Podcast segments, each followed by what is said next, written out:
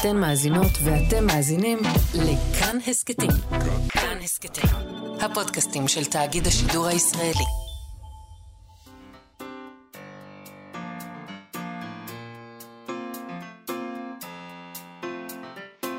מה שכרוך עם יובל אביבי ומה יעשה לה. שלום, צהריים טובים, אנחנו מה שכרוך, מגזין הספרות היומי בכאן תרבות, 104.9 ו-105.3 FM. אפשר למצוא אותנו גם ביישומון של כאן, או באתר של כאן, ובשלל יישומוני ההסכתים איתנו באולפן. המפיקה שלנו, דניאל פולק, על הביצוע הטכני, יבגני לייזרוביץ', שלום לכם, שלום יובל אביבי. שלום, מה יעשה לה? את ראשו של אבי קברתי ליד העץ שאהב, עטוף תכריך נייר לח בניחוח קל של בצל. הייתי שם לבד, חופרת, טומנת, אומרת את החלקים בקדיש שזכרתי. את העץ שאהב, אבי אהב יותר מכל דבר אחר, למרות שלא ראה את העץ המאובק הזה מעולם. אהב אותו יותר מניירות קבורים, יותר מאבק יהלומים, יותר מבתו היחידה. לא תמיד הייתי בתו היחידה, רשמית, אם כי תמיד הייתי בתו היחידה.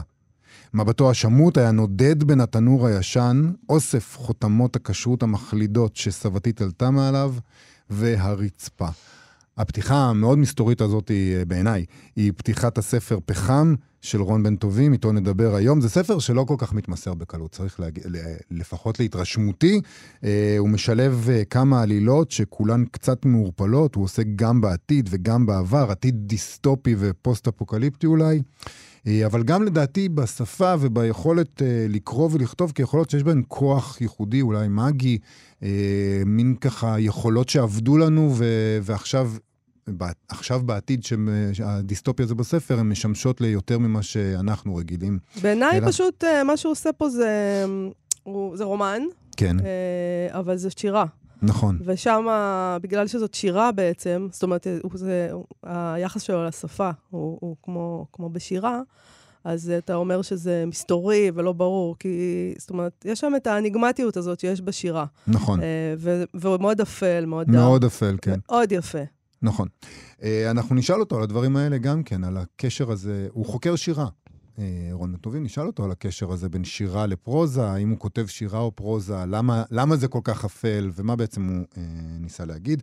גם נדבר עם אה, צור שזף שלנו בפינתו דרך הספר, זו פינה שבה הוא מדבר על ספרי מסע, והיום על ספר המסע, נכון? האולטימטיבי. האולטימטיבי. בה"א הידיעה. האודיסאה. נכון, האודיסאה. אבל אנחנו מתחילים עם הפינה שלנו ועיקרן תחילה, שבה אנחנו מגיבים לחדשות באמצעות הספרות. היום אנחנו רוצים להתייחס לרעיון של מייגן מרקל, הדוכסית מסאסקס, במגזין דקאט. ענבל, ענבל חננאל חשפה אותי לכל הטוב הזה. אה, בפנאי פלוס היא דיווחה, אה, ודי נדהמתי לראות איזה דברים מעסיקים את הנסיכה, שהיא בכל זאת אישה בת 41. ما, מה זה אישה? דוכסית. לא משנה, אישה בת 41, עזוב, מה זה דוכסית? בחייך. זה אפילו לא מהשושלת, היא התחתנה עם הנסיך, באמת. היא אישה בת 41. זה תואר בררה, אל תנסי לעבוד עלינו. לא, לא, לא, זה תואר סבבה, אבל היא אישה בת 41, ומה שמעסיק אותה והכי מטריד אותה בחיים, עושה רושם, לפי הרעיון הזה, זה האינסטגרם. וזה כבר חשוד בעיניי. אני מכיר די הרבה בני ובנות 41, שזה מאוד מאוד מעסיק אותנו. אז אני מצטערת בשביל כל האנשים האלה שאתה מכיר. היא הצהירה, בכותרת גדולה, אני חוזרת לאינסטגרם, אה, מסתבר יובל שעד שהייתה הכרזה באופן רשמי על הזוגיות שלה ושל הנסיך הארי בזמנו, אה, כותבת ענבל חננאל שהיא תחזקה כן. ככה קוראים לזה היום, תחזקה כן. עמוד אינסטגרם פעיל עם למעלה משלושה מיליון עוקבים, הרי היא הייתה שחקנית הוליוודית, מוכרת בזכות עצמה. אה, בחשבון הזה כותבים בפנאי פלוס, היא הקפידה לשתף את עוקביה ברגעים מחיי היום-יום שלה. בין אם זה אוכל שאהבה, טיולים עם חברים, יוגה, וכמובן תמונות של הכלב האהוב שלה, גיא. כמובן. מסתבר שאנחנו לא סתם מבזבזים את הזמן שלנו באינסטגרם, אנחנו מתחזקים חשבון אינסטגרם, אה, ואין, זה העולם החדש, זה משהו מקסים, חייבים למות על זה. אה, מתחזקים חשבון אינסטגרם. אנחנו סתם מבזבזים את הזמן שלנו באינסטגרם. אני לפחות עם ה-302 עוקביי. אבל כשיש לך שלושה מיליון עוקבים, אתה מתחזק את עמוד האינסטגרם שלך. זה הכנסה, זה... אוי, בחייך. מה? מה, זה הכנסה להעלות את החברים והיוגה והתמונות? מה, כדי שייתנו לך... כשיש לך... ואתה אחרי זה מפרסם איזה קרם פנים? בסדר, כשיש לך שלושה מיליון עוקבים באינסטגרם, אתה נכנס מזה כסף לכיס שלך, יפה, אוקיי. לדעתי. אם אני מבין נכון את אז העולם החדש אנחנו לא. מתחזקים. לא, אנחנו סתם זה מאוד מבזבזים את הזמן. משמח אותי, כי אני מאוד מאוד לא הייתי רוצה לתחזק. לא, תחזוק זה לאנשים אחרים. בסדר גמור. אנחנו סליחה. בעניין של קריסה, אני לפחות. אני בעניין של קריסה, שאחרים יתחזקו. אז מייגן מרקל תחזקה. כן, אז uh, ב- לפי פנאי פלוס מסתבר שלאחר שהיא התארסה עם הנסיך, היא נאלצה לוותר על uh, חשבון האינסטגרם אותו היא מתחזקת. אהה. Uh, וזה היה uh, זה ויתור כואב. כזה כואב, כן. מצד שני, אני בטוח שהיא... אה, מקורות ההכנסה שלה יותר גדולים בתוך הארמון מאשר מחוץ אני לא לארמון עם חושבת שכסף האינסטגרם. זאת הבעיה פה, יובל. אני מבינה שכסף מאוד מטריד אותך, אבל כסף הוא הבעיה במקרה שלה... שלי. יכול להיות שזה הבעיה שלך, אבל זה לא. נראה לי שזה הבעיה שלה. אז היא ויתרה באופן כואב על חשבון האינסטגרם, יחד עם עוד הרבה דברים שהיא ויתרה עליהם, כמו למשל, הם כותבים, הדרכון והחופש לפתוח את המכתבים האישיים שלי בעצמי, זה מה שהיא אמרה. אה, מרקל סיפרה כי היא מאוד אהבה לחלוק את חייה עם העוקבים. זה- מהמם. שוב, לא רק על ההכנסה, זה היה ויתור כואב בגלל התקשורת שלה עם שלוש, אה, שלושת מיליוני העוקבים שלה, שהיא שמרה איתם על מערכת יחסים, אפשר מהמם. לומר. אבל יותר מכך, היא אהבה את הארי, ועל כן הוויתורים האלה היו בסדר. זו הייתה הקרבה גדולה, היא אמרה, הקרבה ענקית לעבור מעצמאות שכזאת לחיים אחרים. ועם כניסתה למשפחת המלוכה, היא הורשתה להצטרף לחשבון האינסטגרם של הארי, של הארי, הנסיך וויליאם, וקייט מידלטון תחת החשבון קנינגסטון רויאל. כן. יש להם חשבון משותף, לארבעה, כי. הם רו- רויאל. מהמם. לא הייתה לי שום שליטה על החשבון הזה, היא אומרת, זה בטח מבאס. יש שם ממש תהליך שלם, אם אתה רוצה לפרסם תמונה של הילד שלך, אתה קודם צריך לתת את זה לעמוד של אתר בית המלוכה, יש לו גם כן שם, אה, לא ממש מתמצא בענייני האינסטגרם האלה, או בענייני המלוכה. אה, והיא הוסיפה כי לרוב התמונות פורסמו קודם כל בכלי התקשורת, ורק אחר כך היא יכלה לפרסם אותם בעצמה, מה שלא מתאים לכלל. זה הורס לחלוטין את כל העניין. של אה, אינסטגרם גם. למה שאתן לאותם אנשים שקוראים לילדים שלי במילות גנאי תמונה של הילד שלי לפני שאוכל לשתף את התמונות עם אנשים שבאמת אוהבים את הילד שלי? כלומר, מיליוני העוקבים שלה. איך זה הגיוני, היא שואלת. מה... תראה, טירוף אני- חושים. ממש טירוף חושים. אני, לג... אני מאוד בעד חופש, אה, חופש לכל האנושות ובעלי החיים גם, אבל אה, באמת, אה, זה אחד הרעיונות האינפנטיליים שקראתי מימי חיי. אה, אחר כך הם מתארים בכתבה עד כמה מרקל ובעלה הנסיך דיברו נגד הרשתות החברתיות והרוע שיש שם. אה, אתה יודע, הם, הם- הם מדברים נגד זה כל הזמן, כי הם כן. חטפו. ברור. אז מה העניין שלך עם אה, אינסטגרם? למה את כל כך רוצה אינסטגרם אם זה הרוע, אם זה השטן? מסתבר שהם רוצים.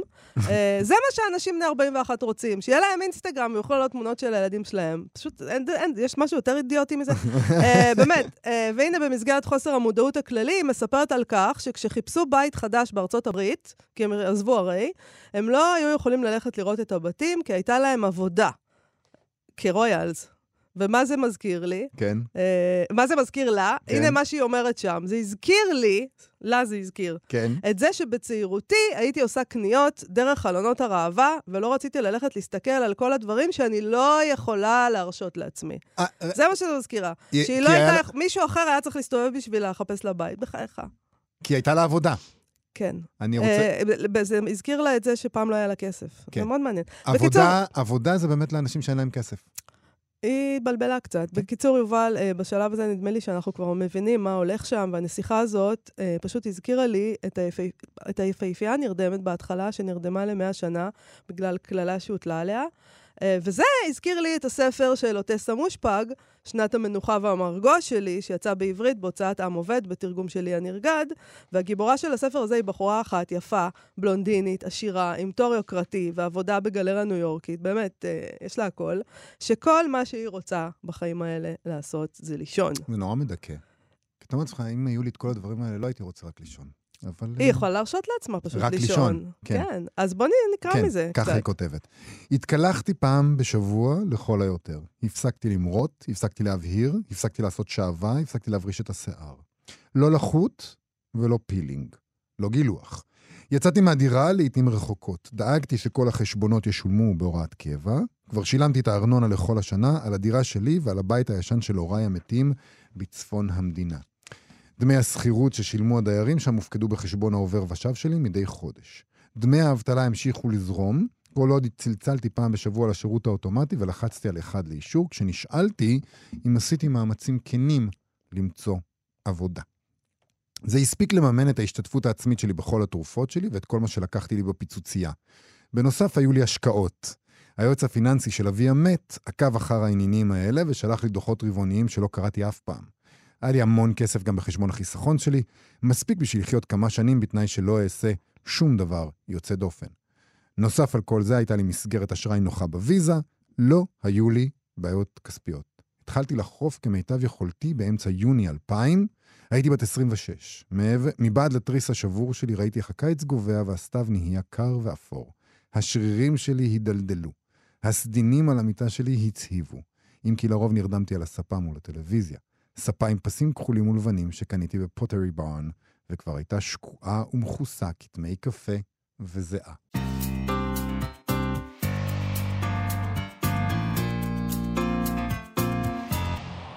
מה שכרוך בכאן תרבות, חזרנו אחרי מור של מדונה. אה, גם אני רוצה עוד. אני, אני באמת... אה... אה לך תשיג את זה, יובל. לא, לא. אתה יודע. לא, עד כאן. לך תשיג זה נשמע כמו המון מאמץ. Mm. אה, יש כמה סיפורים שמשתלבים זה בזה ברומן הקצר פחם של רון בן טובים. רון בן טובים, מלבד היותו סופר, הוא גם מבקר מוזיקת מטאל וחוקר ספרות מלחמה. פחם זה הרומן הראשון שלו, קדמה לו הנובלה נרתיקי יהלום, שיצא בהוצאת בלה לונה. להגיד שהסיפורים ברומן הזה משתלבים זה בזה, זה קצת לא מדויק. כלומר, זה כן, זה בוודאי מדויק, אבל זה קצת חמקמק אולי. הסיפורים האלה, וגם החיבור ביניהם הוא חמקמק ככה, אה, ולא תמיד ברור. אבל על כולם שורה מין אפלה ואולי אפילו אה, דאגה. אחד מהסיפורים האלה מתרחש בעתיד דיסטופי כלשהו, שבו יהודים כבר לא חיים בישראל, והיחס שלהם לשפה משתנה. קריאה וכתיבה הם מעין דברים נפרדים. כלומר, אתה יכול לקרוא ואתה יכול לכתוב, זה לא בדיוק אותו דבר.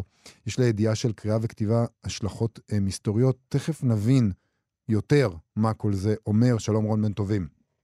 שלום רב. שלום. שלום, מה המצב? מאיפה בא לך? מאיפה בא לך פחם? מאיפה זה בא כל האפלה הזאת? אה, מאיפה בא כל האפלה הזאת? מהמטאל, אולי מהמטאל. מאיפה בא פחם? כי זה שתי שאלות נפרדות. אוקיי, אז אה, נתחיל במאיפה הפחם.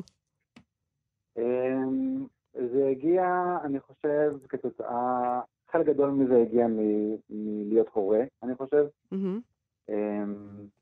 שזה תהליך שאני לא חווה אותו כמלא חרדה, אני יותר חווה אותו כמלא אה, אומץ ולחץ, אבל אני חושב שדרך הכתיבה שלי מתגלה שזה תהליך מאוד עמוס חרדה בשבילי. ואחד הדברים שמעוררים את החרדה הזאת זה התחושה המוזרה הזאת שאתה גם אמ, נורא רוצה להיות אבא טוב לילדים שלך ומאוד דואג שאתה לא מזיק להם, בו בזמן שאתה קולט בלייב איך זה היה להיות ילד ואיך ההורים שלך היו ההורים שלך בזמן שאתה היית ילד ולהבין בעצם את הטעויות שלהם ובלייב לסלוח להם ולכעוס עדיין, וכל הדברים האלה קורים כל הזמן בבת אחת. ובשבילי פחם היה דרך, כאילו, זה היה מושא החקירה הראשי שלי. נכון, כי ב- במידה רבה יש פה עיסוק ביחסי הורים וילדים, זה נכון. כלומר, אנחנו כל כן. הזמן אמרנו אפלה, דיסטופיה, אבל יש פה עיסוק גדול בעניין הזה של יחסי הורים וילדים והדורות בכלל. נכון, אז כאילו, אז קרו כמה דברים. גם קרה, אז זה החלק, החלק האפל לדעתי מגיע משם קצת. זאת אומרת, אפילו שה setting, התפאורה מאוד אפלה חלק מהזמן, יש, לא יודע מה, פוגרומים לפעמים, ויש באמת איזה עתיד דיסטופי כזה, מה שבעיניי הכי אפל זה הלחץ הזה של להיות חלק מאיזו שורה של דורות, הלחץ של לדעת שאתה חי בתוך גוף ש... מישהו אחר החליט עליו איך הוא ייראה, זאת אומרת הגנים, ולפעמים ההתנהגויות שלך כאילו באות מאנשים אחרים, ולדעת שאתה בצורה קצת לא מודעת גם מעביר אותם הלאה, בלי, בלי שתה לפעמים. אני חושב שזה היה חלק שבאמת מפחיד אותי. כאילו ליד זה, דיסטופיה ופוגרומים זה, זה יחסית אפורה. זה, זה, זה, זה קצת מזכיר את הפתיחה של הספר שלך שקראנו, אה, דיברת מקודם על הגוף, על הגוף שהוא השושלת, אבל כן. הספר נפתח בגוף שאין לו ראש, או ראש שאין לו גוף. אמ, קראנו את הפתיחה אה, של הספר, ובעצם החיבור הוא דרך האדמה, רק שקוברים. כן.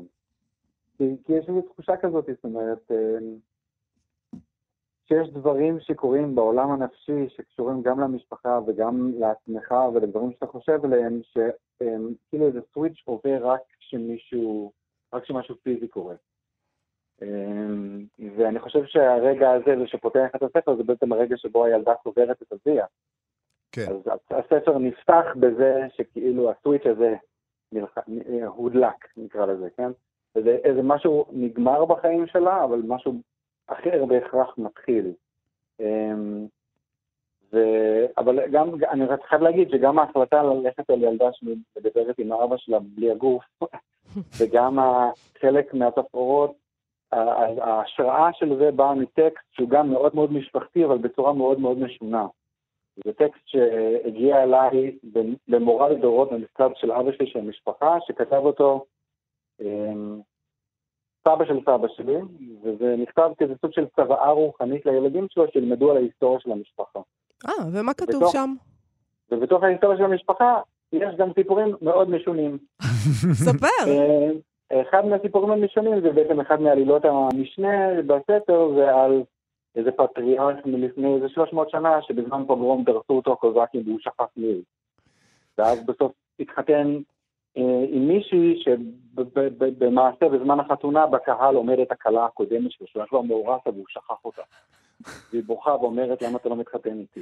די, באמת, רון, זה באמת כן. נמצא שם בכתבים פנטסטיים. יחד עם עוד ספרים אחרים על ניסים ועל, את יודעת, איזה מישהו שמכר את כל הספרי תורה שלו כדי שהוא יוכל לקנות אתרוג, ואז בערב החג בא אליו פרש עם סוס ומניח לו שק מטבעות כדי שיוכל לקנות את כל הספרים שלו.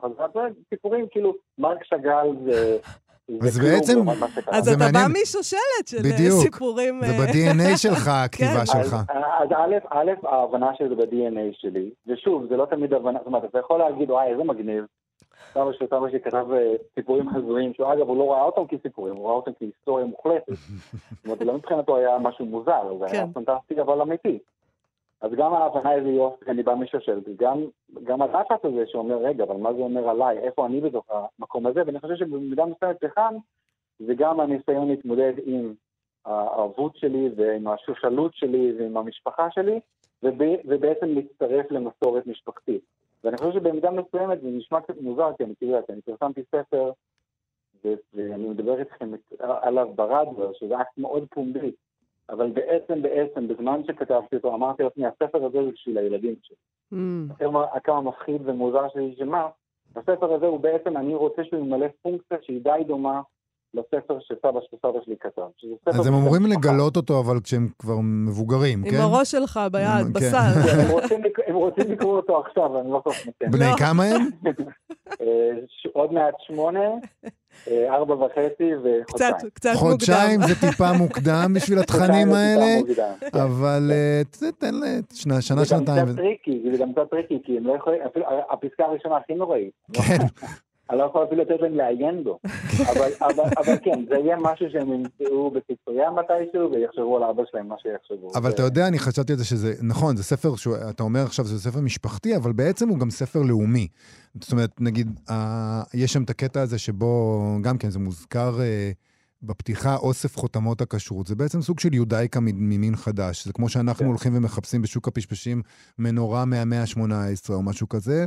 שם נכון. אה, באמת קרה מה שקרה, ו- וממה שהיה כאן מפעל הכשרות שהדפיס על פחיות אה, בד"ץ, אה, בספר שלך כבר אין אותו, וצריך, וזה הופך להיות היודאיקה החדשה. זה, זה בעצם סיפור לאומי, גם אנחנו עושים את זה היום. אנחנו לא, זה לא דיסטופי מה שאתה מתאר במובן הזה, אלא אנחנו עושים את זה פשוט עכשיו בדרכים אחרות. א', זה לא דיסטופי מהבחינה הזאת שיש חיים. זאת אומרת, זה חיים מאוד משונים אולי, אבל זה לא סוף. זה לא, זאת אומרת, זה, זה תמונת איך נראים חיים אחרי סוף בצורה זו או אחרת, כן? כן. שבמ, ש, בצורה זו או אחרת גם מזכירים איך שזה היה לפני ההתחלה. כן. נכון, העבר הרחוק והעתיד הם קצת מזכירים אחד את השני. נכון. אבל מצד שני, אני רוצה להגיד שכאילו, גם הדמויות שם הן אולי חלק מאיזה רגע לאומי, אבל הן לא לגמרי מזדהות איתו. זאת אומרת, הן מאוד מאוד עסוקות בכאב האישי שלהן. ורק אולי הדמות של, אני חושב שקראתם, אבל הדמות של האבא, הראש המדבר, כן. הוא הרבה יותר מזדהה עם עצמו כחלק ממשהו גדול יותר, ומנסה להצטרף, כמעט כמו איש תובע, מנסה למצוא איזה משהו שיזכרו אותו ממנו, או שהוא יהיה חלק ממשהו יותר גדול ממנו, אבל שאר הדמויות מתעסקות בלשרוד, ואני חושב שבמידה מסוימת, אמ, גם הוא מנסה לשרוד, כן, זאת הדרך שלו לשרוד, שיזכרו אותו, כן? וזה לדעתי משהו מאוד גברי. יש משהו מאוד גברי ב... לא לרצות שישכחו אותך, ככה אני חושב. אז לזה מתחבר גם העניין הזה של כתיבה וקריאה אולי, שזה דברים שיכולים לשמר חיים, וזה לא נכון. מובן מאליו יותר, הקריאה והכתיבה, בטח לא בעברית. אה, אה, וגם אם יש לך את האחת, אולי אין לך את השנייה. נכון, אתה קצת, אה, אתה קצת, קוראים לזה באנגלית סט אדריפט. איך קוראים לזה באנגלית? סט אדריפט. כאילו שאתה, שולחים אותך להיסחף עם הזרם. אין לך עוגנים יותר, אין לך עוגן לאומי כל כך. בית כנסת בשבילם זה מקום שהוא מרגיש שייך כי הוא חייב ללכת, אבל לא לגמרי אפוי אם הוא רוצה להיות שם. אתה קצת כאילו ללא, ללא חבל ולא כבל, ואתה מנסה להתאפס בדברים שייתנו לך קצת משמעות, בין אם זה המשפחה בחלקים מסוימים, בין אם זה כתב.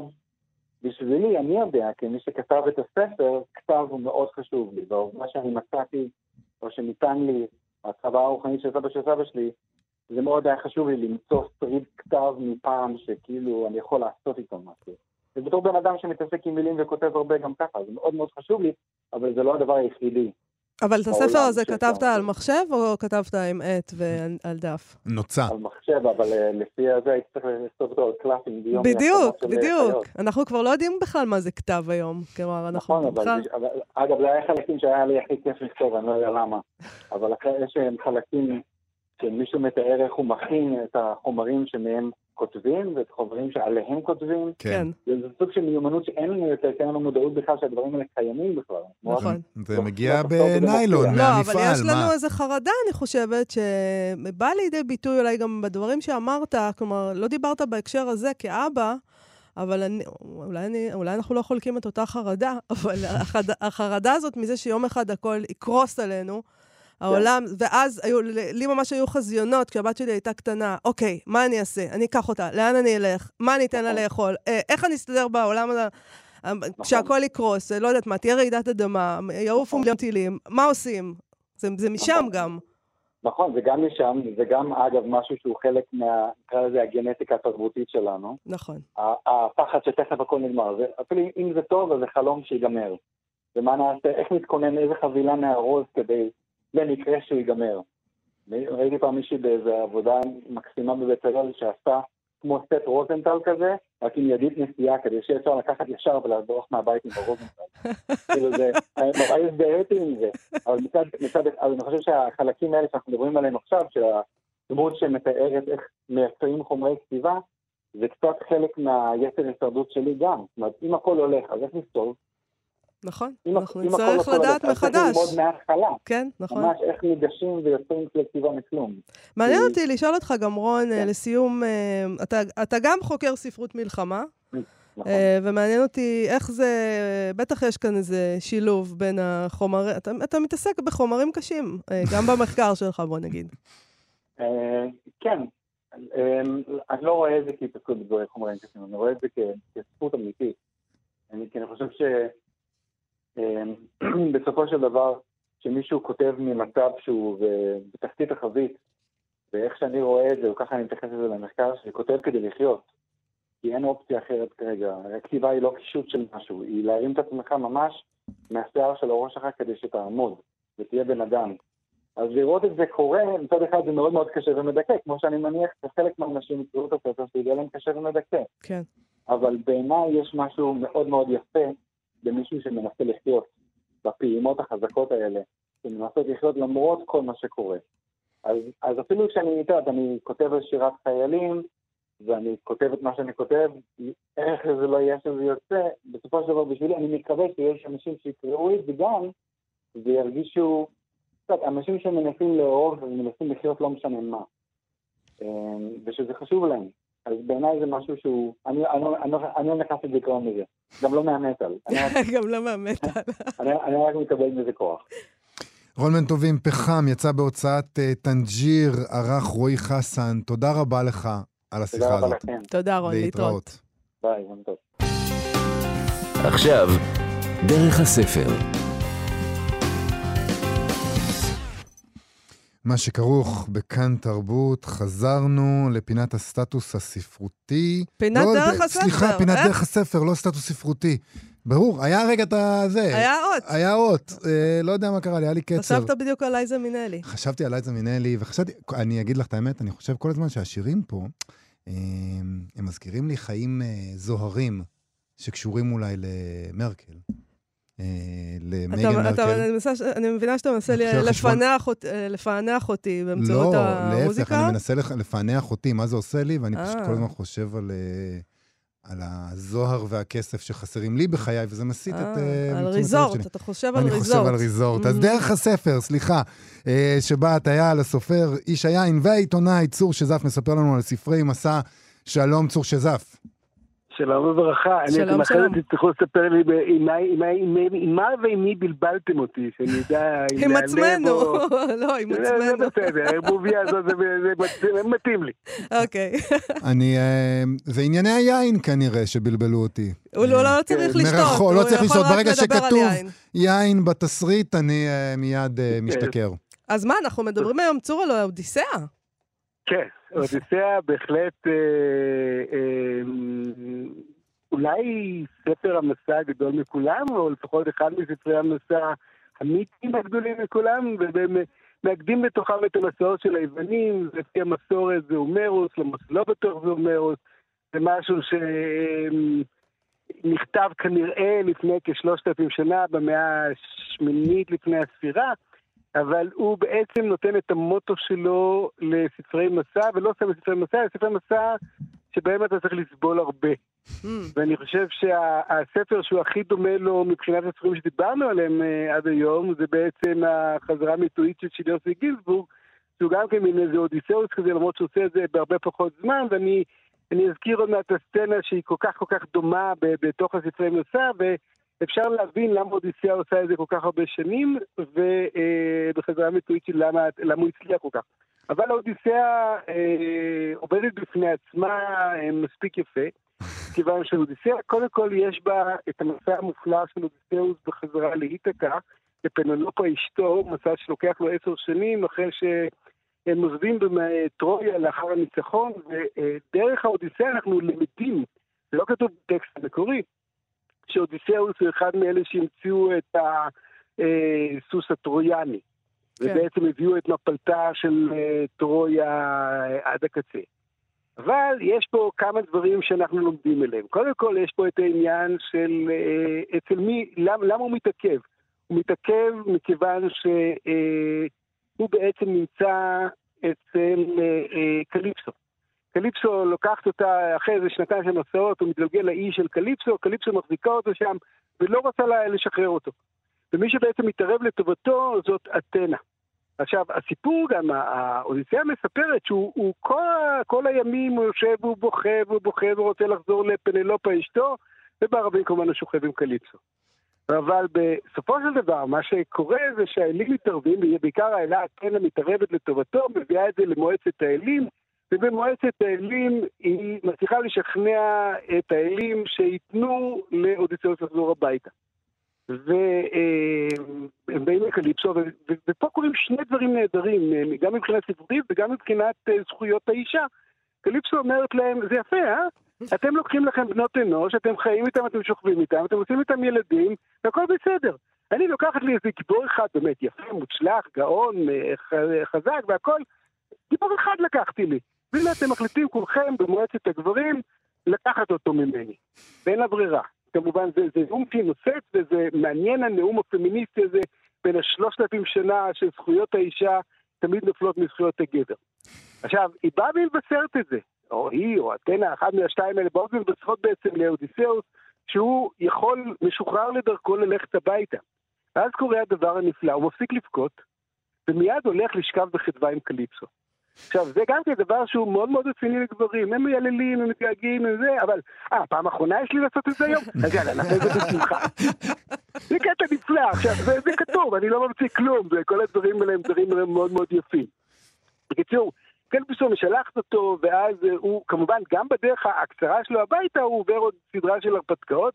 וצריך לזכור, הוא מגיע לארץ הפיאקים, ובארץ הפיאקים מאלצים אותו להשתתף במערכת של אה, אה, ספורט וקרבות, ואז הוא מספר את הסיפורים שלו, של מה שקרה לו בדרך. ומה שקרה לו בדרך, מסתבר שהוא אה, הגיע בכלל לקליפסו, מכיוון שהוא בעצם הם נעצרו בדרך ונכלאו על ידי הקיקלופ. והקיקלופ הוא בנו של פוסיידון, וכדי לברוח מהקיקלופ, אז אודיסאוס כמובן, אה, יש לו איזו מזימה שבה הוא מעוור את הקיקלופ, אבל כשהם יוצאים החוצה והם הולכים לספינות, כי הקיקלופ העיוור לא מצליח לראות אותם חומקים מתוך המערה שלו, אז אחוזי הרהב האלה צועקים שם מתוך הים, אודיסאוס צועק, אני עיוורתי אותך, וכמובן מרתיח את דמו של פוסיידון, ופוסיידון מעורר סערה איומה ונוראה, וכמובן חלק גדול מהספינות טובעות, וחלק נסחפות למקומות אחרים, ואז אחרי זה מתגלגלים לאיזה אי אחר, ואי אחר הזה יש, אה, אה, האיש של אולוס, זה שאחראי על הרוחות. הוא נותן להם שק לדרך ואומר להם, צאו לדרך, נקצר אתכם ברוחות טובות, אבל אל תפתחו את השק הזה סתם, והם לא עומדים בסקרנותם ופותחים את אנשי הצוות של אודיסאוס, ואז מסתבר שכל הרוחות הרעות נמצאות שם בפנים, וכמובן כולם טובעים, ואודיסאוס, שהוא רק הוא נמצא על איזשהו, אה, על תורן הספינה. הוא מצליח איכשהו להינצל, ורק הוא לבדו. זאת אומרת, הקטע הזה של ההינצלות רק הוא לבדו, בתוך הים האדיר הזו, שאז הוא מגיע בעצם לחופיה של קליפסו, זה מה שקורה. עכשיו, צריך לזכור שהסיפור הזה הוא לא סיפור רק של אודיסאוס, הוא גם סיפור של טננחוס, שזה הבן שלו, וגם של פנלופה. פנלופה עשר שנים מספרת סיפורים למחזרים שכולם משוכנעים שהוא מת בדרך, ואומרת להם, רגע, אני טובה פה איזה אה, כותונת, אני רק אומרת הכותונת ואז אני מתחתנת עם הכי נפלא שבכם. היא כמובן לא גומרת ולא גומרת ולא גומרת לתפור את הכותונת, ובינתיים כל המחזרים האלה יושבים ואוכלים את כל האוכל של המשפחה של אודיסאוס, כל מה שהוא צבר, וכמובן מתגרים ודי אה, אה, יורדים על הבן הצעיר ומגרשים אותו, ואז טלמחוס מחליט שהוא גם אומר להם ללכת, אומר להם ללכת, אבל הם לא הולכים, אז הוא לוקח כמה מרעיו, והוא מפליג בעצם אה, לכיוון, מגיע לספרטה. ושם הוא פוגש עוד שניים מהאודיסיה, פוגש את מנלס והוא פוגש שם את הלנה היפה. שם יש גם קטע נהדר, שבו הם כבר מקבלים אותו בחיבה גדולה וכל הדברים האחרים, עכשיו צריך לזכור, הלנה היא זאתי שבורחת לטרויה, ובגללה כל המלחמה הנוראה הזאת שקורית לנו שם עם ההרס בסוף של טרויה ושל הסוס. כן, תמיד אתם מאשימים אותנו. תמיד בסוף היפה, אלנה היפה אשמה בהכל. לא, אבל היא אומרת גם דבר נפלא. בתוך הטקסט הזה, שהוא תורגם כל כך יפה על ידי אברהם ההורטי, טקסט פרוזאי, אני אלך על הטקסט הפרוזאי, אני אוהב אותו יותר מאשר בתרגומים השיריים, שם היא אומרת, טוב, מה אני יכולה לעשות? אני, אני התבלבלתי, אני התאהבתי, אף אחד לא יכול לעמוד בפני אהבה. אני יודעת שזו הייתה טעות נורא נורא גדולה, אבל זה מה שלקח אותי ובעצם הביא אותי למקום. ויש פה איזה משהו שבתוך הסיפור הזה של האודיסאה, מסתבר שהמסע הגדול הזה הוא בעצם מסע של אהבה. שבו הלנה אומרת, הסיבה של המסע הראשון, שבו אנחנו הולכים לטרויה, וכל המלחמה וכל הדברים האלה, זה כי אני התאהבתי ואיבדתי את הראש. המסע החוזר הזה שאודיסאוס עושה הביתה זה פינוהה ופנלופה, והוא לא יכול לעזוב אותה, והוא רוצה לחזור אליה, וכל מעייניו נמצאים שם, הוא מוכן לרדת לשאול ולקבל את הברכות, ולהיאבק עם הקיקלופים, ולשכב עם קליפסו, ואז נשארת כמובן העניין הזה של, טלמחוס, שגם כל הזמן אתנה מלווה אותו, יש שם איזו השגחה עליונה, אתנה אלא אתנה מלווה גם את אודיסאוס וגם את טלמחוס הבן שלו, ואודיסאוס בסופו של דבר מצליח לחזור הביתה, ואז הוא הולך לרועי חזירים שלו, וביחד הם רוקחים איזה מזימה, הוא מסתובב בתור איזה איש זקן, מגיע אל הבית שלו, ואז הוא עושה איזה מין תחרות כזאת, מי ידרוך את הקשת של אודיסאוס אף אחד מהמאהבים או מהמחזרים לא מצליח לדרוך אותה, והוא כמובן מצליח לדרוך אותה, סוגר את הדלתות והורג את כל המחזרים אחד אחרי השני במטר של חיצים, כשהם לא מצליחים להגיע לנשק. אתה יודע, אתה אומר שזה מסע של אהבה, אבל mm-hmm. זה גם מסע, אה, אולי כמו חלק מהמסעות שדיברת עליהן כאן בתוכנית בעבר, של היבריס, של חטא הגאווה היתרה, של לפתוח את העסק שאמרו לך לא לפתוח אותו, כשלצעוק אה, ברגע האחרון משהו שמעצבן את האלים. ש... ובעצם אולי החיבור הוא שהאהבה זה משהו קצת אה, שיש בו מן ההיבריס. מי אתם בכלל, בני האדם, שתזכו לדבר הנשגב הזה? אה, אה, תראה, אני חושב שאין סתירה בין מה שאמרת עכשיו לבין אה, תיאורי האהבה הגדולים שיש בתוך אודיסאה, ובעיניי שזה מסע אל אהבה, אבל זה גם מסע נגד הטבע וזה מסע מאוד יווני, כי כמובן בכל מקום מקריבים קורבנות וזובחים דברים ועושים טעויות ומעצבנים את האלים, וכשאנחנו חושבים עלינו בתור בני אדם, אנחנו כל הזמן הרי עסוקים אה, במזל שלנו. אה, אה, האם הצבענו את השמיים, האם דרכנו על הקו, האם זה יקרה ככה, האם הוא יאהב אותי, האם הוא ישנא אותי, מה אני עושה על מנת להתגבר על הדברים. ובתוך העולם המפותל הזה של הנפש שלנו, אנחנו קודם כל לוקחים את המסע. ואני חושב שגדולתה של האודיסאה, שזה קודם כל מסע נפשי, אתה צריך להיות מאוד מאוד גיבור בשביל לפתור את הבעיות, שאתה בעצם מכניס את עצמך לתוכן. גם הרעיונות הכי גדולים, וגם האהבות הכי גדולות, וגם כמובן הטרוגיות הכי גדולות, והרעב הכי גדול, אלה הכל דברים שנובעים מתוך האופי שלנו. ואני חושב שהסיפור מסע הזה, הנפלא הזה, מחזיק מעמד כבר שלושת אלפים שנה, בגלל שהוא כל כך אנושי. אבל, אבל זה גם שם... דומה באמת uh, להחלטה לצאת uh, לאמזונס בלי שום ידע איך לשרוד בתוך האמזונס. מה, נכון. הסמוך יהיה בסדר הזה שלנו. נכון. זה ההיבריס המודרני, מה אתם הולכים לשם? נכון, ואז בסופו של דבר אתה נצמד לאיזה עץ, ואתה מצליח באיכשהו, בעזרת האלים, בצורה של איזה השגחה עליונה או מזל או מה שלא יהיה לצאת מזה, ואתה מצליח אחרי זה ללכת איזה שבועיים, ואז בא איזה אל חיצוני כמו אותו חבר שהלך איתו, ומצליח בעצם... להחזיר אותו. ואז הוא מספר לנו את הסיפור, זה הרגע הגדול. נכון. ואז הוא מספר לנו את הסיפור של מה שהיה. זה הדבר. כן, כן. אני, אני חושב שבאמת האודיסיאה במבחן של הזמן, במבחן של היופי, חושב שבאמת התרגום הפרוזאי של יעקב הרויטי, זה הכיף הזה של לקרוא אותו. הכיף הזה שאתה פשוט קורא סיפור, ולא רק שהוא לא משעמם, הוא מרתק מההתחלה ועד הסוף. אני, אני חושב ש, שאם אנשים כאילו פוחדים מעט מהעניין הזה של לגעת בשירה אה, רוזה עתיקה בת שלושת אלפים שנה, הם לגמרי צריכים לרדת משם. גם בגלל העניין הזה, אני אומר שוב, יש שם פמיניזם מוקדם, יש שם התאהבות, יש שם את כל העניין הזה של איך אנחנו נמלטים, איך אישה שבעלה נהדר, איך היא מתמודדת בתוך עולם של גברים, של גברים, ובעצם מצילה את הבית, מצילה את עצמה ומשמרת את עצמה במשך עשר שנים לבעלה, שהוא קצת יותר נינוח ביחסיו עם האלות שאוספות אותה איהן. צור שזף, האודיסאה, אה, זה יותר יפה אפילו כשאתה מדבר על זה. תודה רבה לך על השיחה הזאת. תודה לכם, להתראות.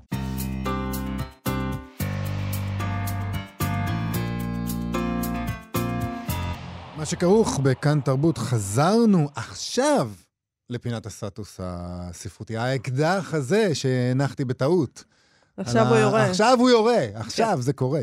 המשורר שחר מריו מרדכי כתב uh, לאחרונה סטטוס בפייסבוק על מפגש שלו עם דליה רביקוביץ', וככה הוא כתב. קיץ 2001, ארבע שנים לפני מותה, בזיכרון יעקב מתנהלת סדנת כתיבה והמרצה מדבר. דליה רביקוביץ' מתיישבת לידי והיא פוצחת בשיחה. איתי. מה אני עושה? עונה לה. הלב שלי בתוך סופת רעמים, אני מהדק את הראש לצוואר שלא ישתבשו לי המשפטים ושלא תתערפל לי העברית.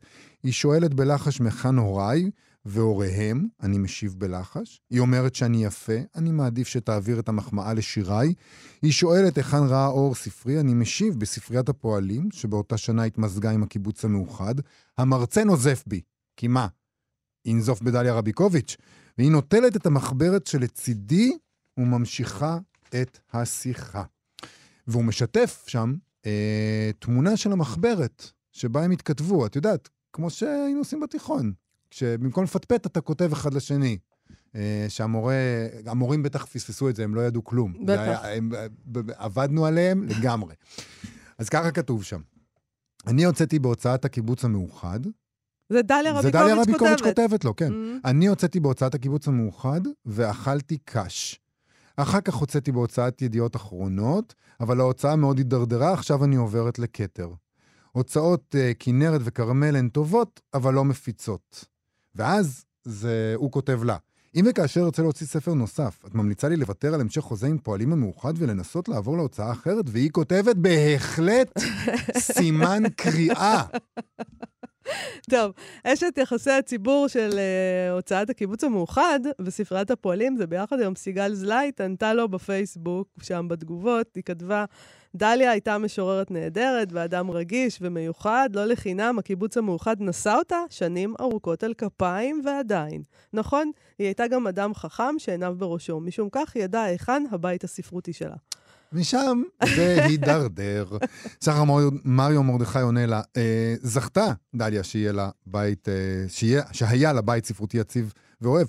כל משורר או משוררת רוצה, רוצה בכך, קל וחומר כשמדובר בבית מסוגו של הקיבוץ המאוחד.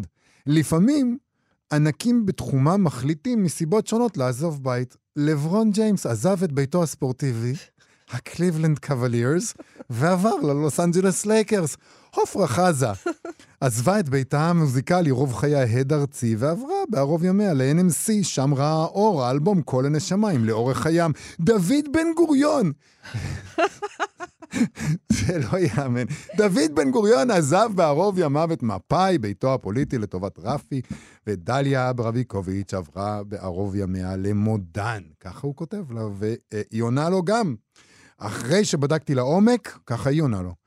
אה, את כל ספרי השירה שלה היא הוציאה בלי יוצא מן הכלל בקיבוץ המאוחד תחת ניהולו של פרופסור עוזי שביט, אבל מה שכן, המצאת סיפור יפה.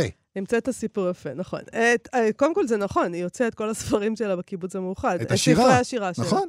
Uh, טוב, כמובן שזה לא נגמר שם, שחר מריה מרדכי עונה לה, ראשית, משמח לראות שהפוסט מעסיק אותך כבר שלושה ימים, ובדקת לעומק. לא משנה, זה, זה מגיע פה לעימות, יכולת לבדוק איתי בפגישה למשל, וכולי. מעציב ומטמיע לראות שאת מבטלת את דליה רביקוביץ' ואת דבריה שלה. לסיפור שהמצאתי, הוא כותב במרכאות, יש לא מעט עדים, אחד מהם הגיב מילולי, לא משנה, נו. כן. אני, אני חושבת שזה ממש אה, קומי טרגי שמתנהל הדיון הזה בכלל. Uh, קודם כל, בגלל שמתייחסים פה לדליה רביקוביץ', uh, אתה ראית, הוא אמר עפרה חזה, דוד בן גוריון, טוב שלא אמרו גם ישו. בסך הכל היא כתבה לו במחברת. את רומזת שישו עזב את ביתו הפוליטי בערוב ימיו? באיזשהו אופן, והלך... באיזשהו אופן, הוא עזב את ביתו הפוליטי. עזב את רוח הקודש ועבר ל... זה לא כאילו דליה רביקוביץ' כתבה, זה דברי אלוהים חיים. גם יש את העמוד. היא כתבה. יש את העמוד, יש צילום, לא, כאילו. לא, היא כתבה, לא, אף אחד לא טען שהיא לא כתבה את זה. כן? אבל זה לא אומר שהעובדות נכונות. זה לא, uh, uh, אתה יודע. חוץ מזה, היחס של משוררים להוצאות שלהם הוא יחס מורכב, גם אם היא הוציאה בקיבוץ המאוחד. כן, יש לא טענות, הם לא... יודעת, אבל... בזמן, ההיא לא חייכה אליי, כל מיני כאלה. יש זה... כזה קטע עכשיו בעולם העבודה, שמעסיקים כן. נעלבים כשאתה מתפטר. אה. מה, איך אתה עוזב את הבית המקצועי לא שלך? לא מכירה את זה. כן, אתה מכיר את זה? אתה נוטה להיעלב? אני נעלב. הבנתי. אבל אני לא מעסיק, למרבה המזל. מצד שני... רק, זה מעניין שאתה כאילו בעצם רק נעלב. אני רק לא נעלב. מעסיק. אני נעלב משני הצדים. הבנתי. ומצד שני, הם יפטרו אותך בלי שום סנטימנטים, אם המאזן אה, בסופו של דבר יצדיק את זה. אבל כן? עדיף כבר לפטר מאשר להיות זה שהעובד שלו עוזב אותו, ככה, משאיר אותו מושפל מאחור. זה נכון, כשהעובד שלך עוזב אותך, כזאת... משאיר אותך מושפל מאחור, זה הכי גרוע. חבל שלא פיטרתי אותו דקה קודם, לא? נכון מאוד. טוב, בסדר, אז יצא טוב מהסיפור הזה של אה, דליה רביקוביץ', ועם זה אנחנו נסיים להיום. נגיד תודה למפיקת התוכנית שלנו, דניאל פולק, ולביצוע הטכני שעשה אותו יבגני לייזרוביץ'. נזמין אתכן ואתכם לבקר בעמוד הפייסבוק שלנו, וגם בעמוד הפייסבוק של כאן תרבות. אנחנו נהיה פה שוב מחר, כרגיל. בהחלט, להתראות. להתראות.